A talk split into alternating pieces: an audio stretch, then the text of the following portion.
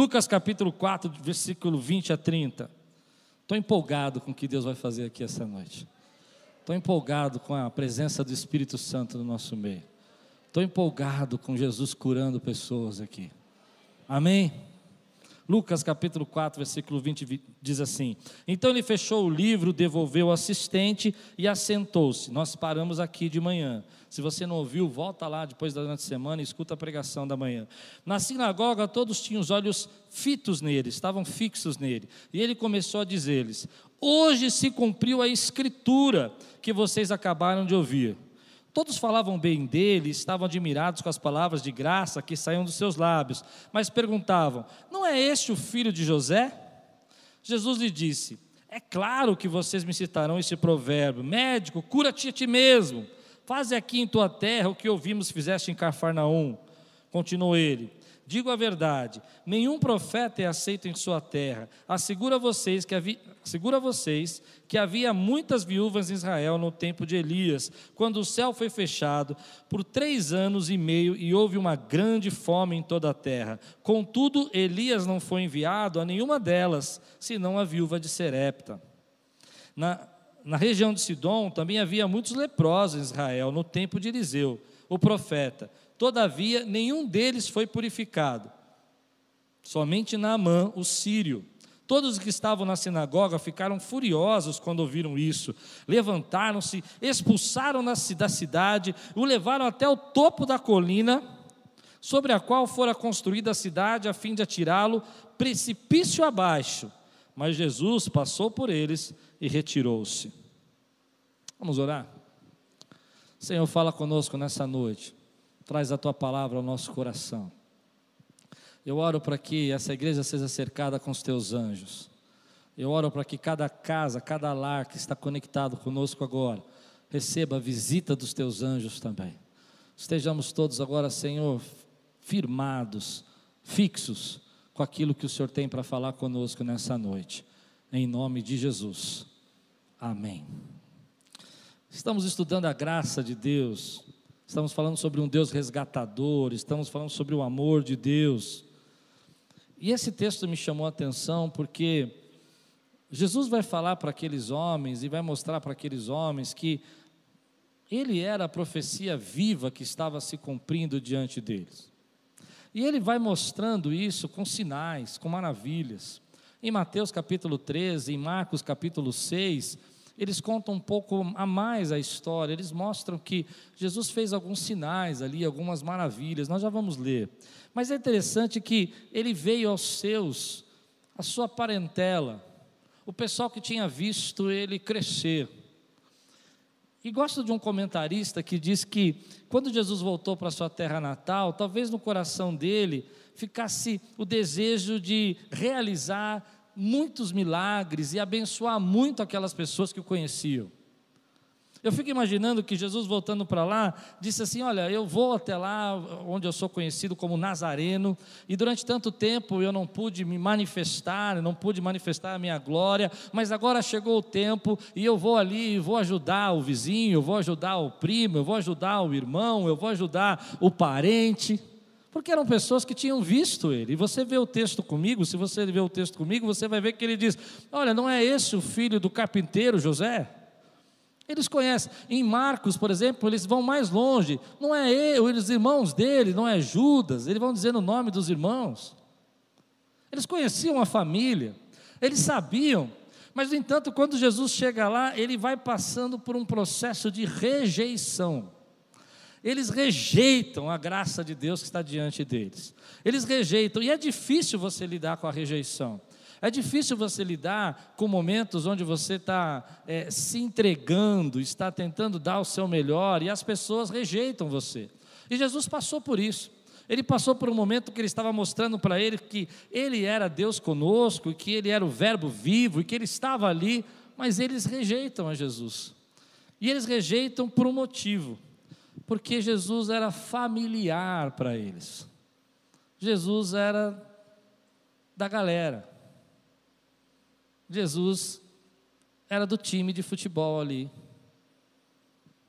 Jesus, eu não sei se Jesus jogava bola, mas acho que deu para entender. Jesus era que, que ia na venda comprar comida para a mãe. Para eles, Jesus era comum, não havia nada de extraordinário. E uma das coisas que tem me chamado a atenção nesse tempo é que muitas vezes nós ficamos tão familiarizados com a graça de Deus, com a bondade de Deus, que nós não conseguimos reconhecê-la mais. A familiaridade com a bondade de Deus e a graça de Deus é inimiga da graça. Você começa a ver Deus agir na sua vida, você começa a ver Deus abrir portas para você, você começa a ver pessoas é, abençoando você e Deus agindo de forma espetacular na tua vida, de maneira que você já não consegue enxergar mais que é Deus. E esse é um problema que todo ser humano passa. Na história, todos os avivalistas encontraram esse tipo de problema. Porque são muitas vezes a dificuldade de nós reconhecermos a mão de Deus nos pequenos detalhes, nos detalhes simples da nossa vida. Eu costumo ver, dizer que um dos perigos da gente acabar é, vivendo muito extraordinário de Deus é transformar o extraordinário em algo comum. Eu, quando chego aqui na igreja e vejo vocês se abraçando, não, não pode se abraçar, mas a gente se cumprimentando, tentando ser o mais caloroso que a gente pode, sem poder abraçar, eu vejo como isso é extraordinário. Porque quando eu vou pregar em outros lugares, em várias igrejas que eu vou pregar, eu dificilmente recebo esse carinho que eu vejo aqui. Mas eu só percebo que esse carinho existe aqui quando eu estou fora. Porque quando eu estou aqui é natural. Até acho, ai meu Deus, aquela irmã me cumprimentou três vezes, misericórdia. Ela já esqueceu o que falou comigo. Mas quando eu estou fora, estou pregando para alguém aqui, eu começo a perceber que aquilo é algo de Deus, é algo que Deus plantou no coração dessa igreja. Há muitas coisas que nós não percebemos na nossa vida nesse tempo e que é extraordinário, mas que se tornou comum. Eu posso falar de relacionamentos que estão sendo afetados nesse tempo. Gente que está passando um processo no seu relacionamento que na pandemia ficou é, tão comum você estar o tempo todo dentro de casa, com a sua família, com seus, seus pais. Com. Eu vejo em casa isso, né? Eu vi o pastor Anos falando semana passada que a família dele quer um cachorro, né? E ele estava falando que fez uma, está tendo uma, um complô contra ele. Eu entendo, porque lá em casa está igual. E lá em casa, ele, ele tem ainda dois meninos e, um, e, a esposa. Lá são três meninas. E mulher fala cinco mil palavras. Mas quando a gente chega em casa e se reúne, e senta na mesa, é tão comum você sentar na mesa que você não percebe o quanto isso é extraordinário. Eu não sei se você está entendendo o que eu quero pregar. É tão comum você estar relacionado ali com as pessoas que você ama que você não percebe que é extraordinário nesse Natal você ter pessoas que você ama na sua mesa. Quem pode dizer amém porque eu estou pregando? E Jesus estava ali falando para eles e pregando para eles, mas eles não podiam aceitar, porque a graça que eles estavam vendo na vida de Jesus era algo comum para eles. A Bíblia fala, no começo de pregação da manhã, eu preguei sobre isso, que fala que Jesus estava falando no poder do Espírito. Então eles sabiam. E você vê que Lucas fala por duas vezes, propositadamente, ele fala duas vezes que eles estavam admirados do que ele estava falando. Mas quando Jesus disse: Olha, o Espírito do Senhor está sobre mim, porque ele me ungiu, e ele diz: Hoje se cumpriu essa promessa, eles ficaram furiosos. Então hoje eu quero trazer uma palavra para você. Meu querido, seja sensível para ver a graça de Deus nos pequenos detalhes da tua vida. Seja sensível para ver a mão de Deus nas coisas pequenas que Ele está fazendo. Se você é sensível e sente a mão de Deus nesses detalhes, glorifique o nome dEle. Porque é interessante como a gente percebe que quando a gente entra nesse processo de achar natural aquilo que é a graça de Deus, nós vamos precisando de mais milagres, nós vamos precisando de mais sinais, nós vamos querendo que Deus faça mais uma ajuda, nós vamos querendo que as pessoas sejam mais generosas, e isso não tem fim. Hello? A tua esposa está cuidando de você, mas você acha que não é o bastante.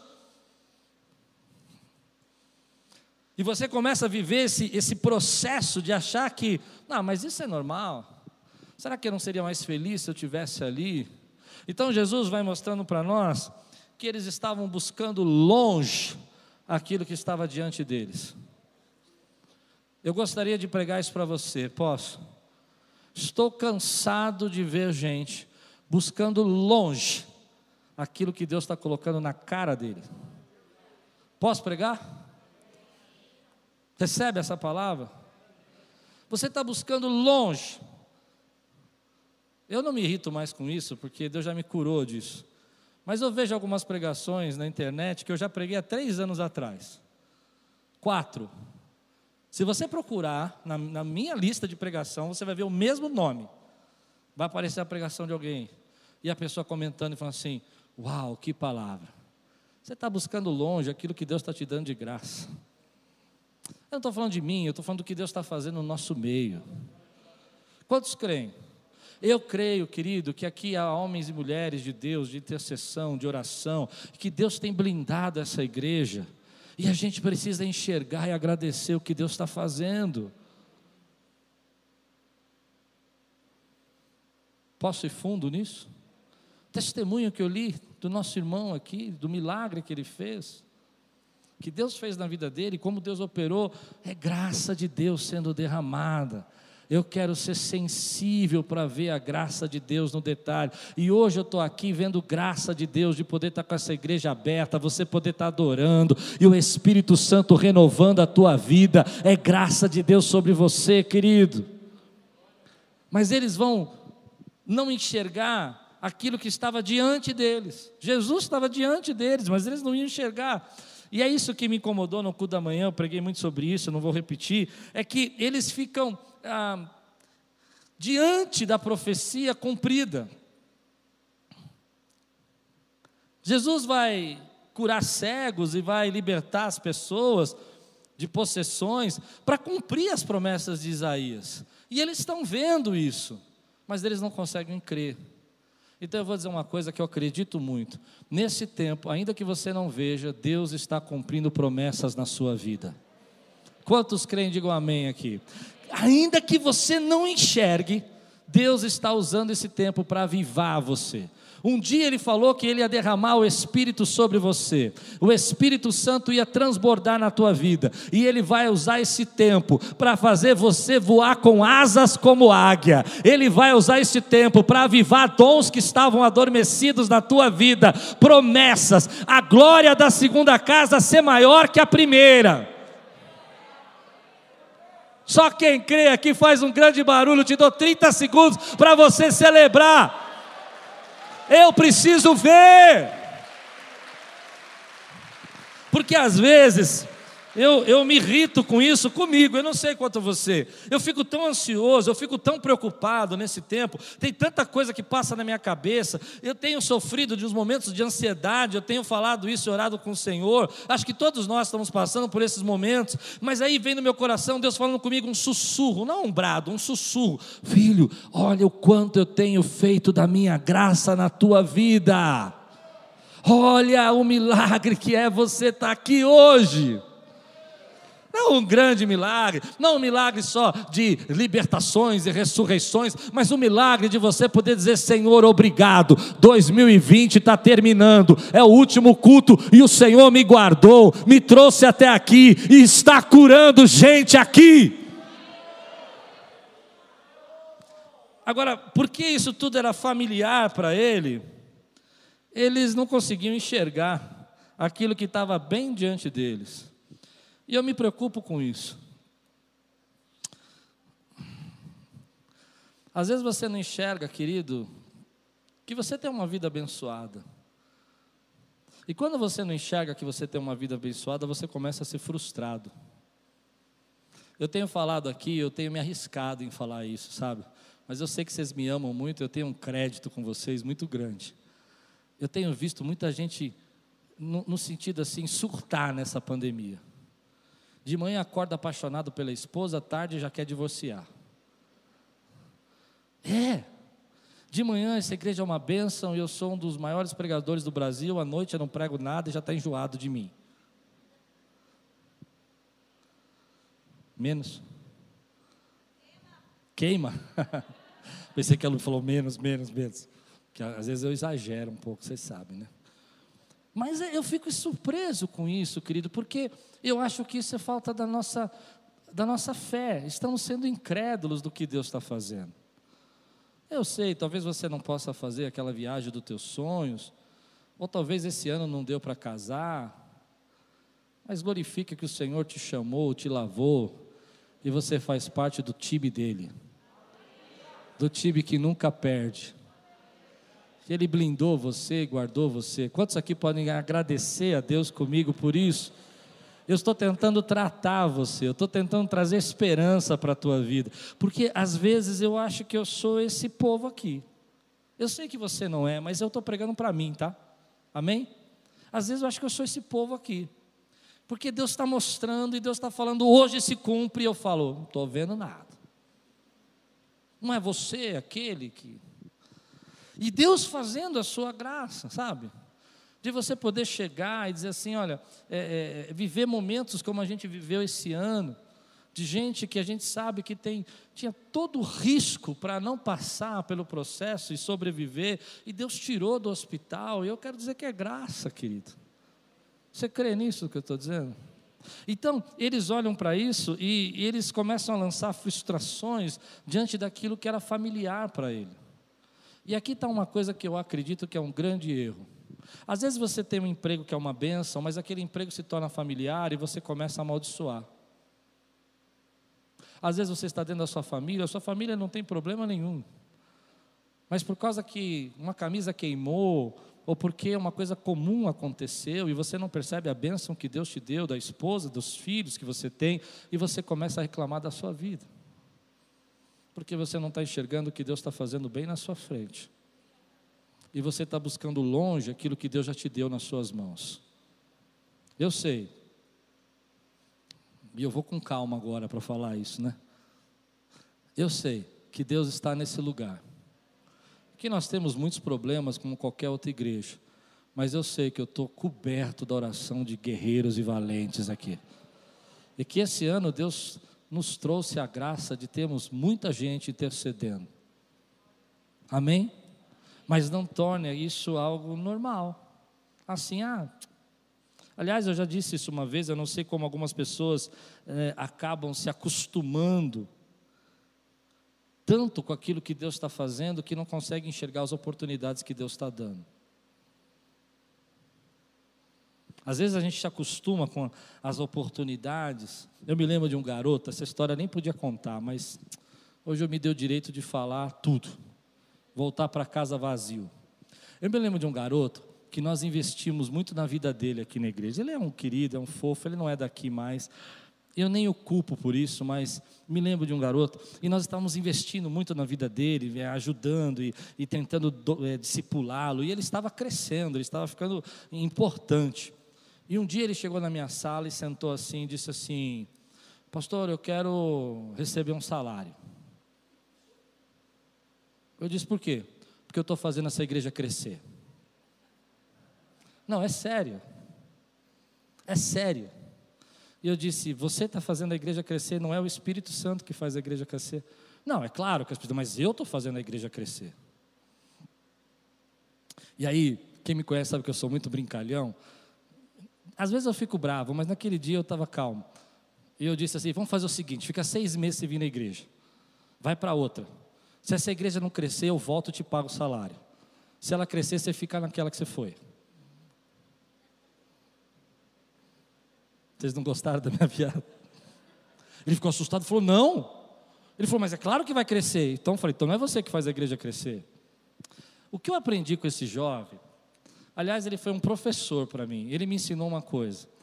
Às vezes nós somos alvo da graça de Deus e nós achamos que nós somos merecedores que nós somos os mais especiais e nós não reconhecemos a bondade de Deus de nos usar.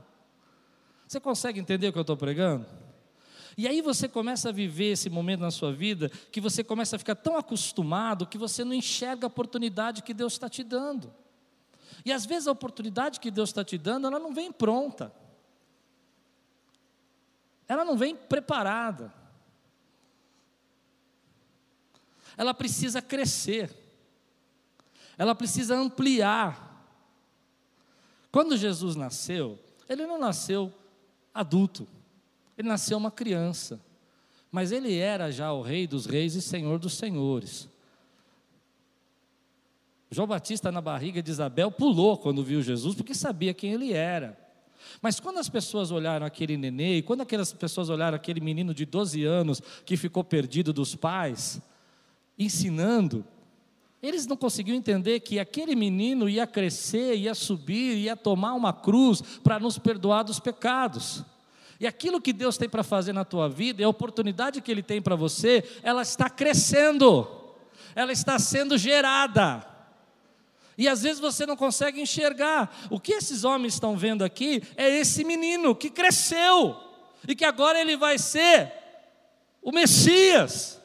Que chegou o tempo do ano da graça de Deus. Mas eles não conseguem entender.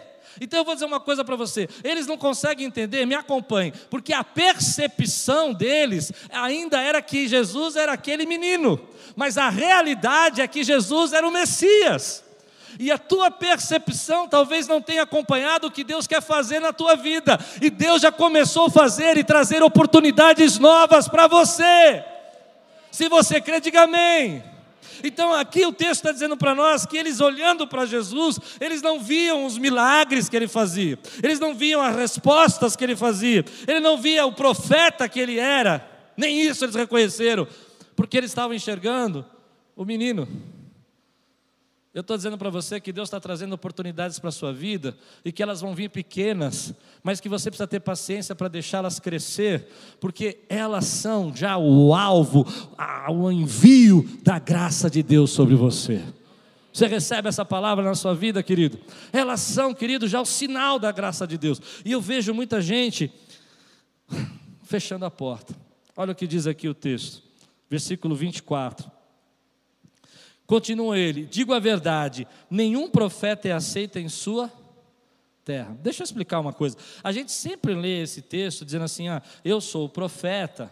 Eu sempre gosto de ler assim, é claro, né? E vocês não me aceitam. Eu acho que é o mais legal, né? Não é? Eu sou o profeta e vocês não. Mas eu dificilmente eu olho para esse texto pensando que existem profetas e que Deus está tentando fazer alguma coisa por meio deles e que nós às vezes impedimos. Conseguem me acompanhar o meu raciocínio? É, o contrário às vezes. Às vezes é, é claro, às vezes existe você é o profeta que não é aceito na sua casa. A mãe sabe muito bem disso. Ela fala, os filhos não ouvem, os pais querem ensinar, as crianças vão ouvir os, os amigos. A gente sabe que isso é real. Mas existe também um lado aqui que me incomoda, é que às vezes Deus quer fazer alguma coisa, Ele está tentando fazer alguma coisa e você está impedindo. E você começa a impedir porque você não aceita o que ele tem para trazer para a tua vida. E às vezes a gente, por não aceitar o que Ele quer trazer na nossa vida, a gente precisa mudar de lugar, precisa mudar de, de, de, de, trabalho, precisa mudar de relacionamento, ao invés de mudar nós mesmos. E nós vamos reproduzindo aquilo que nós não queremos mudar em todos os lugares que nós vamos. Então o texto está dizendo assim: olha, eu digo a vocês que nenhum profeta é aceito na sua terra, porque às vezes você está tão familiarizado com o que Deus está falando, que você não ouve mais. Você está tão familiarizado com o que Deus quer fazer, está tão acostumado com as bênçãos ao seu redor, que você não, não deixa Deus agir na oportunidade que Ele tem para você. E você vai fechando a porta. Você já não acredita mais. E você não enxerga o que Deus está fazendo na tua vida. Eu já vi isso muito acontecer. Eu me lembro de uma outra conversa de um jovem aqui da igreja também. E ele disse assim: Eu sou um líder e eu preciso liderar. E eu disse: Mas você não está liderando? Ele tinha um ministério na mão dele. Era um ministério pequeno, mas ele era o responsável. Ele disse: Não, não, mas esse ministério é muito pequeno. E eu disse: Comece a liderar o pequeno multiplique esse pequeno, e Deus vai trazer coisas grandes. E ele disse: Não, mas esse é muito pequeno, eu quero um ministério maior. E eu aprendi uma lição com aquele jovem, você acredita? Às vezes nós não enxergamos a oportunidade que Deus está dando nas nossas mãos, porque nós achamos ela pequena. e não acreditamos que Deus pode multiplicar essa oportunidade.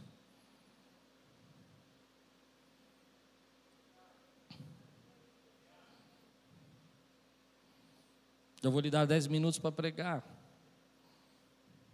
Eu me lembro que quando a gente foi fazer o nosso programa de televisão, nós tínhamos 30 minutos de programa. E eu tinha que aprender a pregar em 15 minutos. Mas quantas vezes a gente já escutou, né, pastor Daniel? Não, eu só consigo pregar uma hora.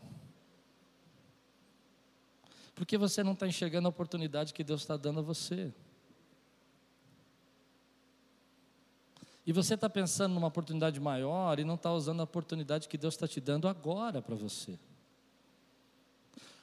Eu fui ministro de louvor por 20 anos, mais ou menos, ou mais, eu nem me lembro mais quanto tempo. E o primeiro dia que eu ministrei louvor, e eu nunca mais parei de ministrar louvor, hoje eu não ministro mais, a Lupe é a nossa líder, mas foi assim: era um carnaval, não tinha ninguém na igreja, os músicos sumiram, e eu era contrabaixista. E eu cheguei na igreja, montei o meu baixo, não sabia que os músicos, ninguém me avisou que era aquele dia, ninguém vai à igreja, sabe? E eu fui. E o pastor me chamou e disse assim: Klaus, só tem você aí. Então, ou você canta umas músicas ou não vai ter louvor hoje. E eu olhei para a Lupe, a Lupe estava comigo. De repente chegou uma irmã que tocava craviola, sabe aquele violão com dez cordas? Ela tocava esse instrumento. Eu falei: é isso aí, você vai fazer a craviola, eu vou fazer o, o contrabaixo. E nós começamos a cantar naquele, naquele carnaval, naquele domingo de carnaval. E aí o pastor disse: semana que vem você ministra. E nunca mais parei de ministrar. A oportunidade, às vezes, ela pode parecer pequena, mas Deus ainda é Deus de multiplicação na sua vida. E às vezes a gente não enxerga o que Deus está tentando fazer. E eu creio que Deus está tentando fazer nesse tempo. Aperfeiçoar o seu relacionamento com a sua família. Melhorar o seu relacionamento com os seus filhos. Abençoar a sua comunhão com Ele. Trazer você para perto dele, trazer você para cheio do Espírito Santo, Ele poder usar a tua vida. Você crê nisso que eu estou pregando? E aí você precisa dizer, mas eu preciso de um profeta. E Deus está falando, estou falando com você agora preciso de um profeta. E Deus está falando, eu estou falando aqui na minha casa, onde você está acostumado, onde você senta todo domingo, e eu estou derramando a minha unção de novo sobre você. Seja sensível.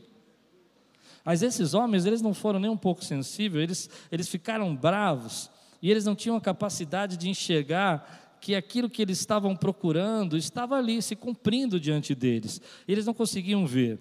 Olha o que diz Marcos capítulo 6, versículos 5 e 6. Lá você vai entender uma perspectiva de, do Evangelho de Marcos que é um pouco diferente. Lucas não conta essa parte. E Marcos diz assim: Mateus também fala esse mesmo versículo. E não pôde fazer ali nenhum milagre, exceto, percebe, não pôde fazer ali nenhum milagre, exceto impor as mãos sobre alguns doentes e curá-los e ficou admirados com a incredulidade deles. Então Jesus passou a percorrer os povoados ensinando. Olha que interessante. Uh, Jesus tinha menos poder?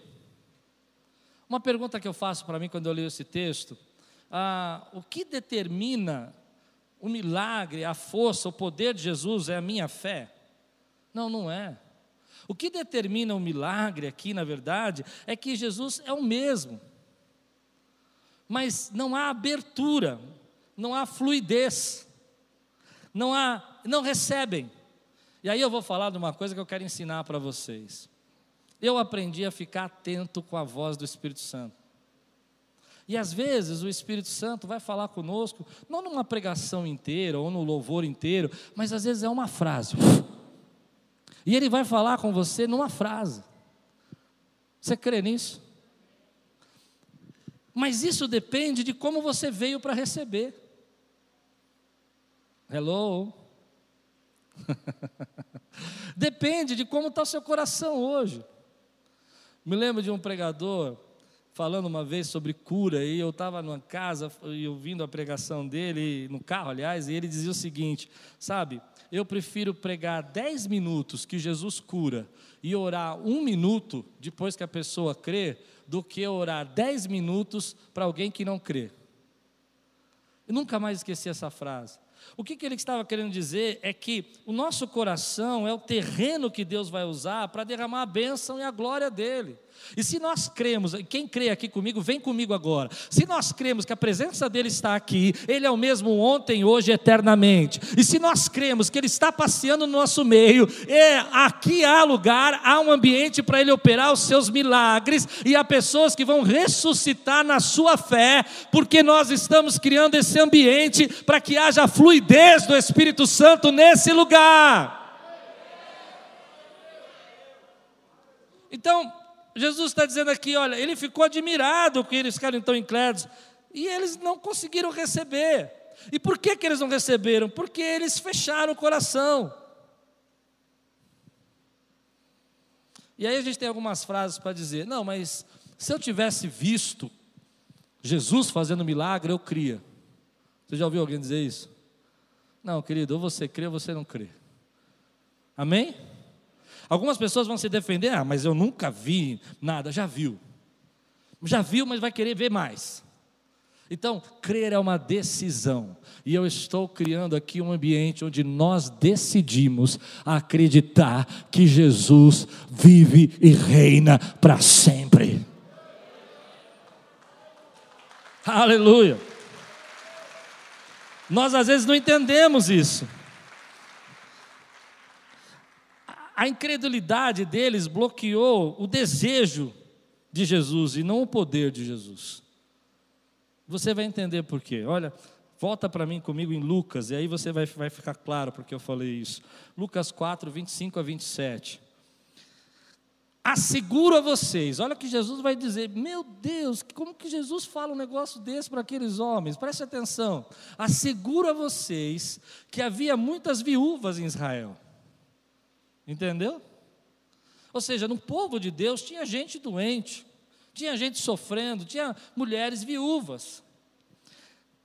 No tempo de Elias, no tempo que Elias estava fazendo os milagres.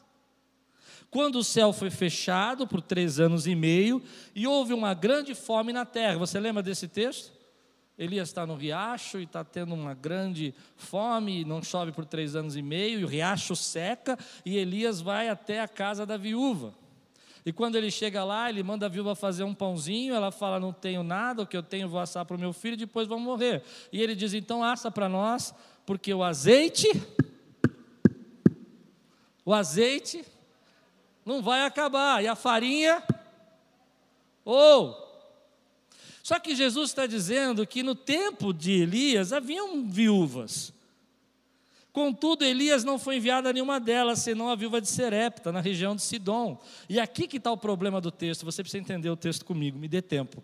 Ah, Sidom não é um povo de Israel, Sidom é um povo que é considerado um povo iníquo, um povo é, separado, um povo gentil, um povo que não é digno da graça de Deus, entende? Então Jesus está dizendo assim: olha, deixa eu dizer para você, eu encontrei mais fé na viúva de Serepta que não era do povo, que não foi criada no povo, que não via o que vocês viram sobre a lei, sobre os milagres, que não foram sustentados, não foi sustentada no deserto, ela creu mais do que o povo.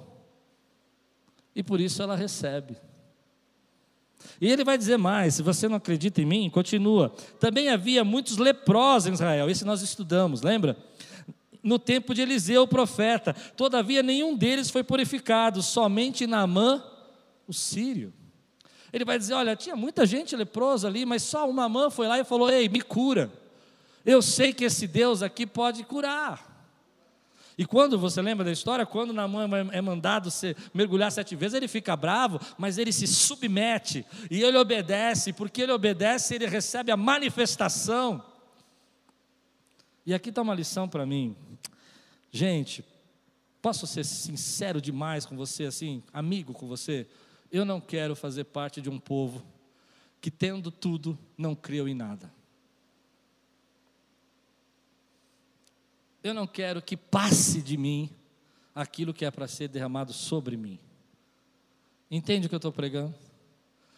Eu não quero que Deus visite a nossa igreja hoje e Ele tenha que buscar lá em Serepta, lá no Sírio, fé suficiente para operar o milagre. Eu quero dizer, Senhor, o meu coração, o coração dessa igreja, o coração desse povo que está aqui e o coração de quem está em casa, crê que o Senhor opera maravilhas.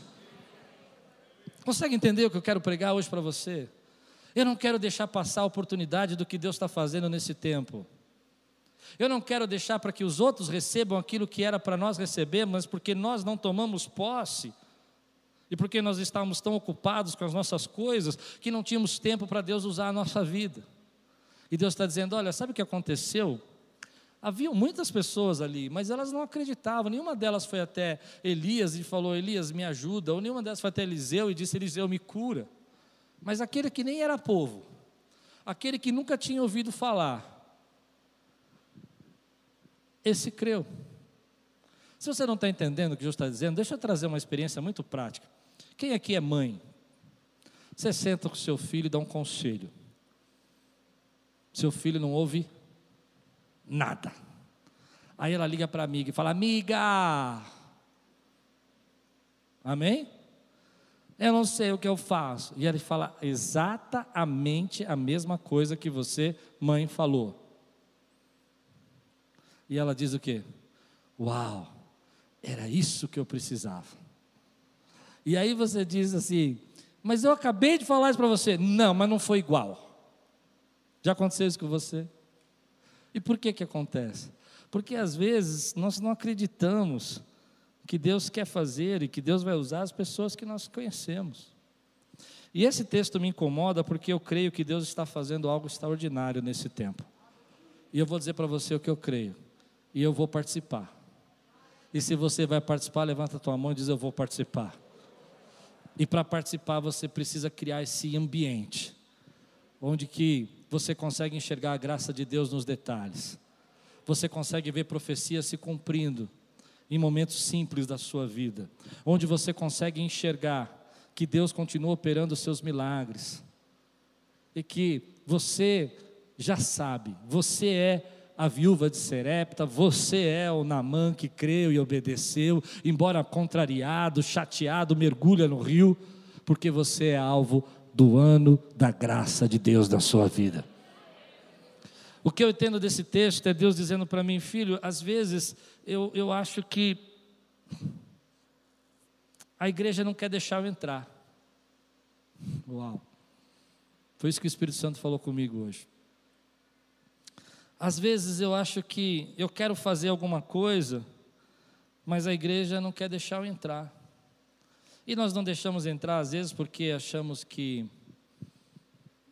vai mudar a nossa vida, achamos que vai complicar nosso mundo, achamos que nós somos desses títulos e rótulos que eu já disse de manhã que nos aprisionam, e títulos e rótulos que nos aprisionam acabam dificultando a nossa vida, acaba prejudicando a nossa vida. Amém? Porque olha o que vai acontecer aqui no versículo 28 a 30.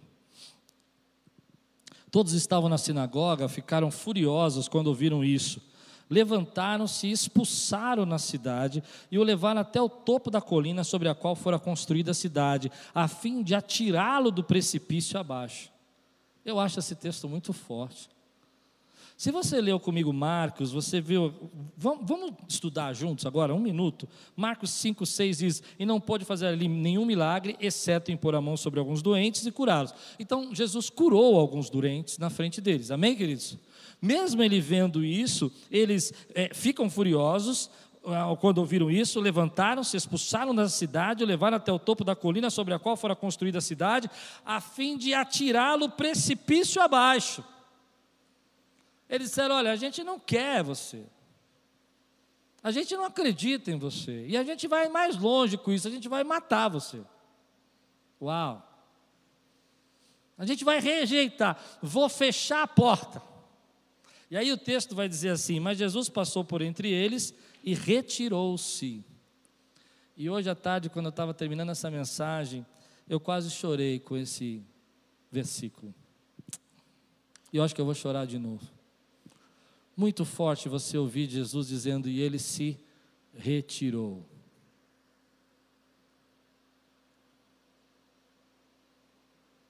Eu estou pregando para a gente aqui que está cheio de fé. E eu quero levantar a tua esperança. Às vezes é difícil ser sensível. Às vezes é difícil acreditar quando ninguém acredita. Às vezes é difícil mudar quando ninguém espera que você vai mudar. Mas é muito melhor que as pessoas fiquem bravas, se irritem conosco, do que Jesus se retirar. Eu não sei se você entende o que eu quero pregar para você. É muito melhor, querido, ser uma igreja que as pessoas vão atacar pedras às vezes, que vão dizer que a gente é louco por orar por cura. Amém? Que vão reclamar porque a gente se entrega em adoração e, e flui, e, e o Espírito Santo toca e faz pessoas chorarem, vão dizer que a gente é exagerado, mas eu prefiro ser assim do que meu Jesus se retirar. E ele dizer: Eu não posso entrar aqui porque você não recebe o que eu quero falar para você. É muito melhor para mim, querido, saber que algumas pessoas não vão gostar do meu jeito, que algumas pessoas não vão me aceitar como pregador, talvez, mas que ele ainda passeia no meio da igreja. E eu estou pregando para você, querido, nesse tempo. Muita gente não vai acreditar o que Deus quer fazer na tua vida. Muita gente não vai acreditar na sua conversão.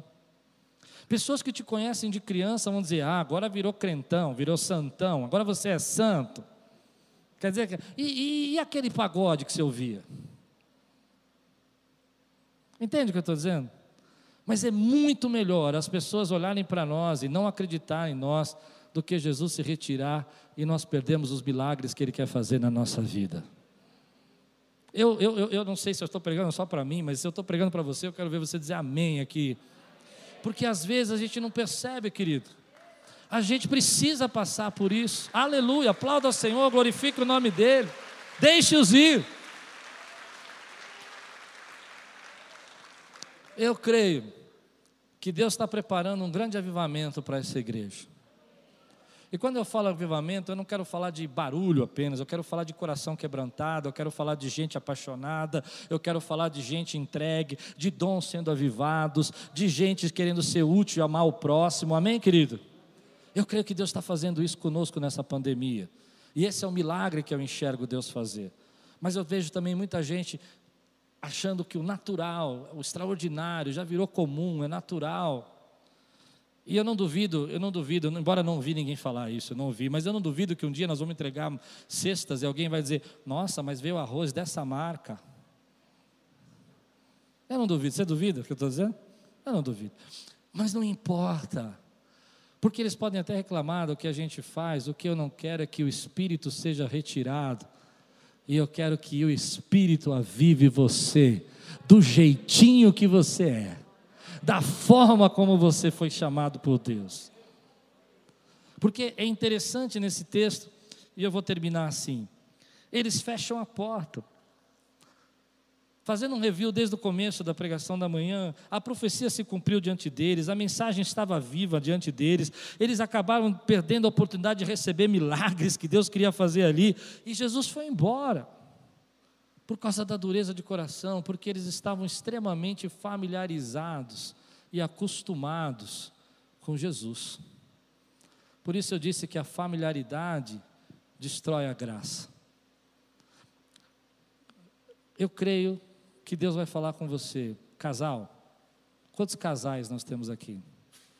Quero falar com você agora. Deus tem bênção para a tua família.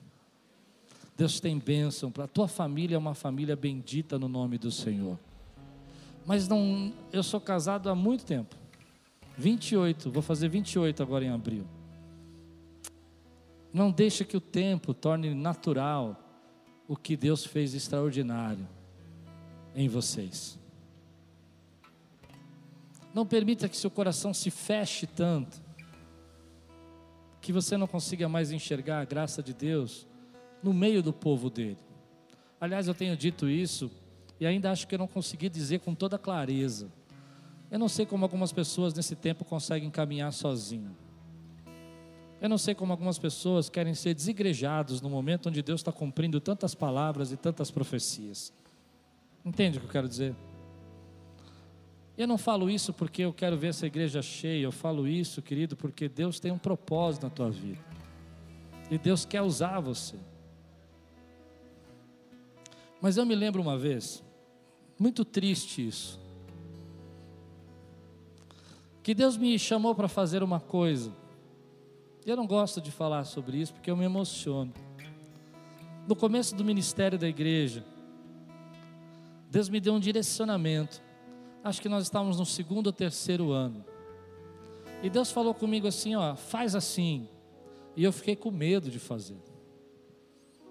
Eu falei: ah, não, as pessoas vão me criticar, as pessoas vão me zombar.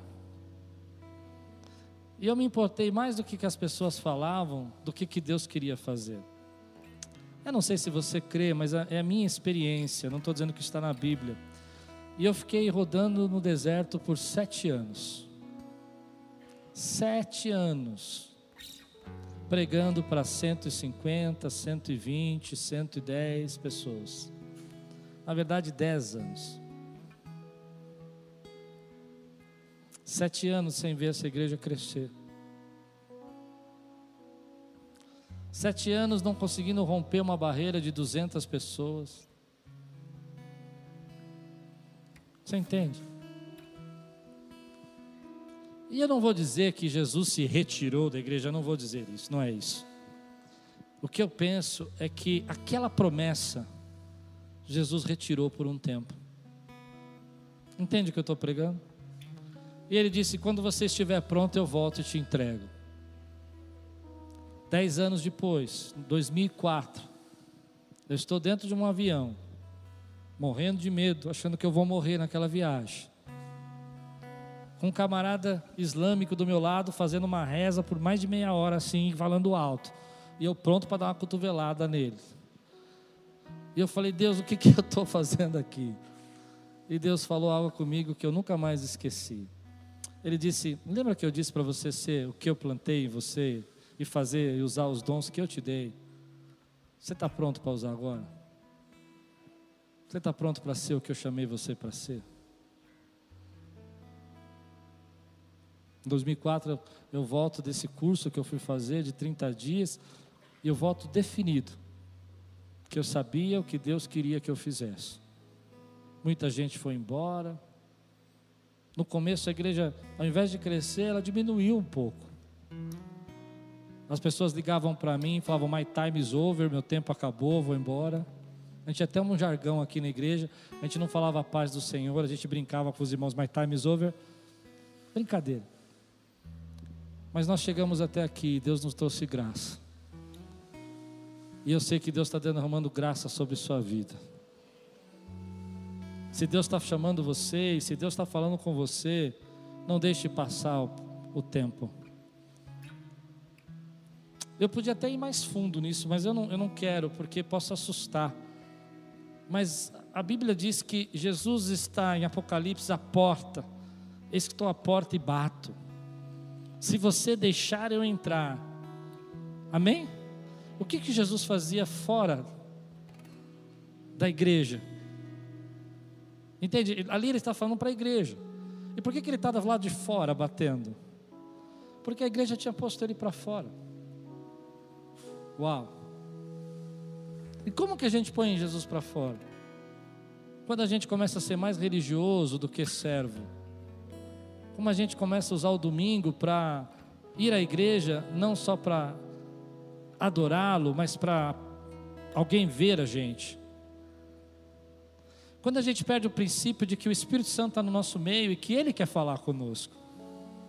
Então hoje Ele está batendo na porta do meu coração e eu estou dizendo: Jesus está escancarado. Entra, faz morada, revoluciona, muda tudo, renova, aviva. Quero viver as primeiras obras, quero viver o primeiro amor. Se Deus está falando com você hoje, fica de pé no teu lugar, eu quero orar com você só com aqueles que Deus falou de alguma maneira. Se Deus falou, dá um brado aqui, dá um glória a Deus nesse lugar, exalta. Vamos dizer uma coisa juntos? Vamos dizer juntos, Senhor, nós cremos que Tu és o mesmo, ontem, hoje e eternamente. Vamos dizer juntos com fé agora: nós cremos que o Senhor é o mesmo, ontem, hoje e eternamente.